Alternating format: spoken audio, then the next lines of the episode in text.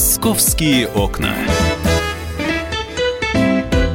Друзья, программа «Московские окна» в прямом эфире на радио «Комсомольская правда». Меня зовут Михаил Антонов. А Вместе со мной в студии Александр Рогоза, корреспондент «Комсомольской правды». Саш, приветствую Да, тебя. привет. А, И мы продолжаем следить за историей той самой девочки, которая была найдена в захламленной квартире на Ленинградском шоссе. И как выяснилось, что мама оставила ее на сколько На дней? трое суток. На трое суток, потому что сама ушла к любовнику. Да, вот так. А, на этой неделе была апелляция, то есть женщина пыталась оспорить свой арест, и как раз-таки там прокурор заявил, что нашли. Кстати, это, это вообще была такая логичная версия о том, что женщина на самом деле не живет в этой квартире постоянно, что к девочке она приходит только время от времени. И вот сейчас прокуратура это подтверждает. Нашли того самого мужчину, у которого она была. Я напомню, вся история, а, квартиру вскрывали вечером 10 марта. Так вот, э, и этот любовник подтвердил и записи видеокамер женщины Ирины Гаращенко не было дома с 7 марта. То есть девочка находилась около трех суток совершенно одна, а, без еды, без воды. Слава богу, с ребенком ничего не, не случилось. Но тут э, еще адвокат а, Ирины Гаращенко пытается завернуть так, ну, историю прям, не знаю, по- Девочка сама виновата, что ли? не девочка сама виновата. Сейчас она пытается, я правда не понимаю логики, разыграть э, историю о том, что якобы вся эта ситуация – это провокация, которую организовали черные риэлторы. Некие черные риэлторы, которые хотят захватить а, ту самую трехкомнатную квартиру на по-моему, это север Москвы, да, район Левобережный, Да-да-да. э, Ленинградское шоссе. Так вот, э, это выглядит, конечно, совершенным бредом, потому что, ну, любой здравомыслящий человек, конечно же, ну, ну, то есть доходит до того, что она говорит, что мусор появился не от нее, что его подбросили. Но если ты видел фото-видео с места, э, ты, ты знаешь, То- там несколько КАМАЗов мусора Это да. затащить. не- Несколько, несколько мусоровозов. А, слушай, скажи, что с девочкой? Ведь э, самое главное, что с ребенком? Она выписана из больницы? Ну, Да, выписана из больницы. Э, Давайте послушаем, что вот перед выпиской говорил Иосиф Османов, главный врач московской НИИ педи- педиатрии, который наблюдал за э, девочкой. И вы знаете, за три дня с ребенком вот такое, о чем говорит главврач Московской, Московского института педиатрии, совершить было невозможно. Ей пришлось речь заново восстанавливать. Она уже потихонечку начинает говорить шепотом, повторяет слова, узнает э, героев в мультиках, произносит их названия. Котик она говорит, она фунтик, фунтик называет, окошки. Ну, вы знаете, видимо, все постепенно на фоне стресса речь пропала. И совершенно очевидно, что это восстановившаяся, но она осторожна. И вещи назвала, вот ей подарили вещи, красивые назвала их. То есть это сколько нужно было не общаться с ребенком, чтобы девочка забыла речевые навыки, забыла название предметов, спала не на кровати, а на стульях. Да ведь ее учили спать на кровати, ее снова приучали к кровати спать. Именно поэтому в понедельник состоится заседание суда, и прокуратура, и органы опеки э, добиваются лишения родительских прав э, 47-летней, напомню. Ты сейчас, ты сейчас открываешь Америку, а что, другие варианты были? А, нет, ну просто это произойдет именно уже в понедельник. Ну, скорее всего, решение суда очевидно, потому что условия такие, что э, ай-яй-яй. Но я, я тебе вот все-таки еще продолжу про адвоката. То есть она рассказывает о том, что якобы нападение черных риэлторов было еще в 2017 году. Так. Была нанесена травма. То есть эти люди некие преследуют Ирину Гаращенко, пытаясь захватить ее квартиру, но самое интересное, что никаких заявлений в полицию от женщины не было. А теперь вопрос. Адвокат, э, про которого ты рассказываешь, это нанятый адвокат или это э, государственный адвокат? Его кто-то оплатил. Есть, потому что, знаешь, почему я это знаю, есть группа целая правозащитников, таких, ну, правозащитников-частников, так сказать, которые сейчас пытаются доказать тоже, э, отстоять права Ирины Гараченко на ребенка, что ювенальная юстиция, ужас-ужас, забирают у образцовой матери ребенка. Мне это непонятно, но есть такая группа, и они даже пытались скинуться ей на адвоката, но выяснили, что кто-то оплатил на защитника. Э, Еще раз, вы слышали, у девочки восстанавливается речь, ее научили снова спать на кровати. Когда к ней приходила детский омбудсмен а, Анна Кузнецова, она рассказывала, что перед тем, как попробовать еду. Девочка нюхала ее, свежее, не свежее. А, и мы, естественно, вот после того, как ребенок был доставлен в больницу на обследование, на лечение, мы спросили у психоаналитика, у кандидата социологических наук, у Людмилы Поляновой, а сможет ли а, восстановить все свои социальные навыки, а, речь, а, все свои функции. А, в общем, оказаться нормальным человеком в социуме этот ребенок. И вот что Людмила Полянова нам ответила.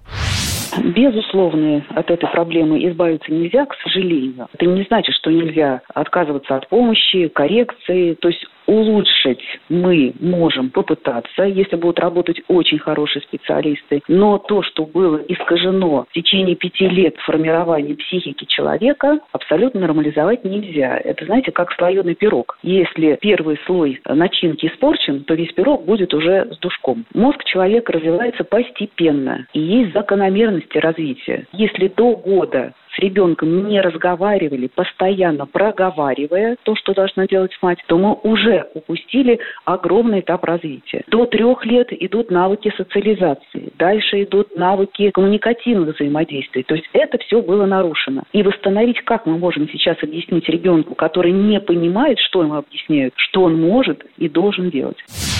Ну что ж, Саш, э, что вот э, с мамой, ну более-менее понятно, мы к ней еще вернемся. Что с девочкой сейчас? Ее выписали из э, больницы, из куда? Да, сейчас, скорее всего, будет решаться вопрос о том, что ее передали в специальный центр. Скорее всего, дальше будет временная приемная семья. Ну, а после того, как мать лишат прав, уже начнется полноценный процесс... Э, Опекунство, работа над опекунством. Ну, либо опека, либо будут искать приемную семью. Там разные формы существуют. Но я бы еще добавил, что соседи э, Ирины Горащенко говорили с самого начала о том, что, видимо, у девочки ну, с рождения были некие проблемы с развитием, но а, а, женщина, которая работает в детском саду, соседка, она говорила, что пыталась э, Горащенко, как бы, ну, просила, чтобы она записала ребенка в детский сад. А, тем не менее, женщина не смогла найти каких-то документов, не смогла найти, э, не смогла пройти медкомиссию, банально, да, чтобы записать ребенка в детский сад. Дело ведь не в том, что нет мест. Даже для детей, у которых есть сложности, в Москве, я тебе уверяю, есть специальные даже э, детские сады. В, в, вот в последние годы появляются инклюзивные группы, то есть ребенка, ну, да, даже сложного ребенка можно адаптировать, и как в, в коллективе этот процесс, он происходит гораздо быстрее. Вот то, о чем говорил специалист, да, сейчас, что время упущено. Вот, вот это самое страшное в, в истории семьи Горащенко. А, То сам... есть мама не занималась ею? Не занималась, но при этом, по словам а, того же самого ответственного секретаря а, Ивана Мельникова, да, который защитой а, людей занимается, да, по Ну да, он, он, он ходит по СИЗО и проверяет да, условия да, содержания. Условия содержания, да, он проверяет, не нарушаются ли права человека. Он был как раз у Ирины в СИЗО, вот, и по его словам, Ирина Ирина, конечно, спрашивала про дочку очень активно. Давайте услышим Ивана Мельникова прямо сейчас. В настоящее время Ирина Горащенко, это мама, содержится в СИЗО номер 6, это женский следственный изолятор. Там она находится на карантине. Это камера, э, где она будет пока содержаться, потом ее переведут уже в общую камеру. Очень сильно переживает за дочку. Первый вопрос, собственно, который мы им задали, это был, как она себя чувствует. Она говорит, что говорить о самочувствии, когда жизни и здоровью э, моего ребенка угрожает опасность. С своей стороны мы заверили ее, что дочка находится сейчас в больнице, что за ней пристально смотрят, была уполномоченной по защите прав детей э, при президенте Российской Федерации Анна Кузнецова. А, то есть она заботится о, здоровье дочки, даже Это, конечно, громкие слова, но я напомню, о чем в самом начале сказал э, этой части программы. Прокуратура подтверждает, что и по записям видеонаблюдения, и по показаниям любовника Ирины Горащенко ее не было дома трое суток.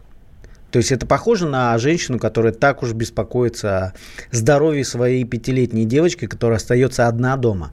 Слушай, все это здорово, что она находится сейчас в СИЗО, а по-прежнему находится в СИЗО. Да. Ну, кстати, в ближайшее время, и это очевидно, ее отправят на психиатрическую экспертизу. Э, что давно э, пора было сделать, потому что когда ну, читаешь там эти... Есть. Там, там есть очередь, определенные процедуры. Ее ждет стационар. Это практически месяц, когда специалисты за ней наблюдают. И я тебе уверяю, весь ее портрет э, заболеваний там будет выяснен. Саш, во всей этой истории все понятно, кроме одного. Ее могут лишить прав, э, она пройдет психиатрическую экспертизу, а если она окажется э, вменяемой, да, то есть психически полноценным человеком, отдающим отчет о своих поступках. Уголовная статья фигурирует во всем Конечно. этом деле? И, и она звучит довольно сурово это попытка убийства несовершеннолетнего. То есть то, что Там она до 7 оставила, лет, если я не ошибаюсь. Я не помню срок, по-моему, или 7, или 12. То есть очень серьезное обвинение. То есть она оставила своего ребенка в опасности, и это квалифицировали вот так. Покушение на убийство. Следим за развитием событий. Александр Рогоза, корреспондент «Комсомольской правды», был у нас в эфире. Саш, спасибо тебе большое. Как только будет появляться информация, сразу же ждем тебя в эфир, потому что, ну, хочется и чтобы справедливость была э, восторжествована, существовало, и э, виновные понесли наказание, чтобы ребенок, конечно, не остался бы в приюте без э, человеческого тепла и доброты. Мы продолжим через несколько минут. Московские окна.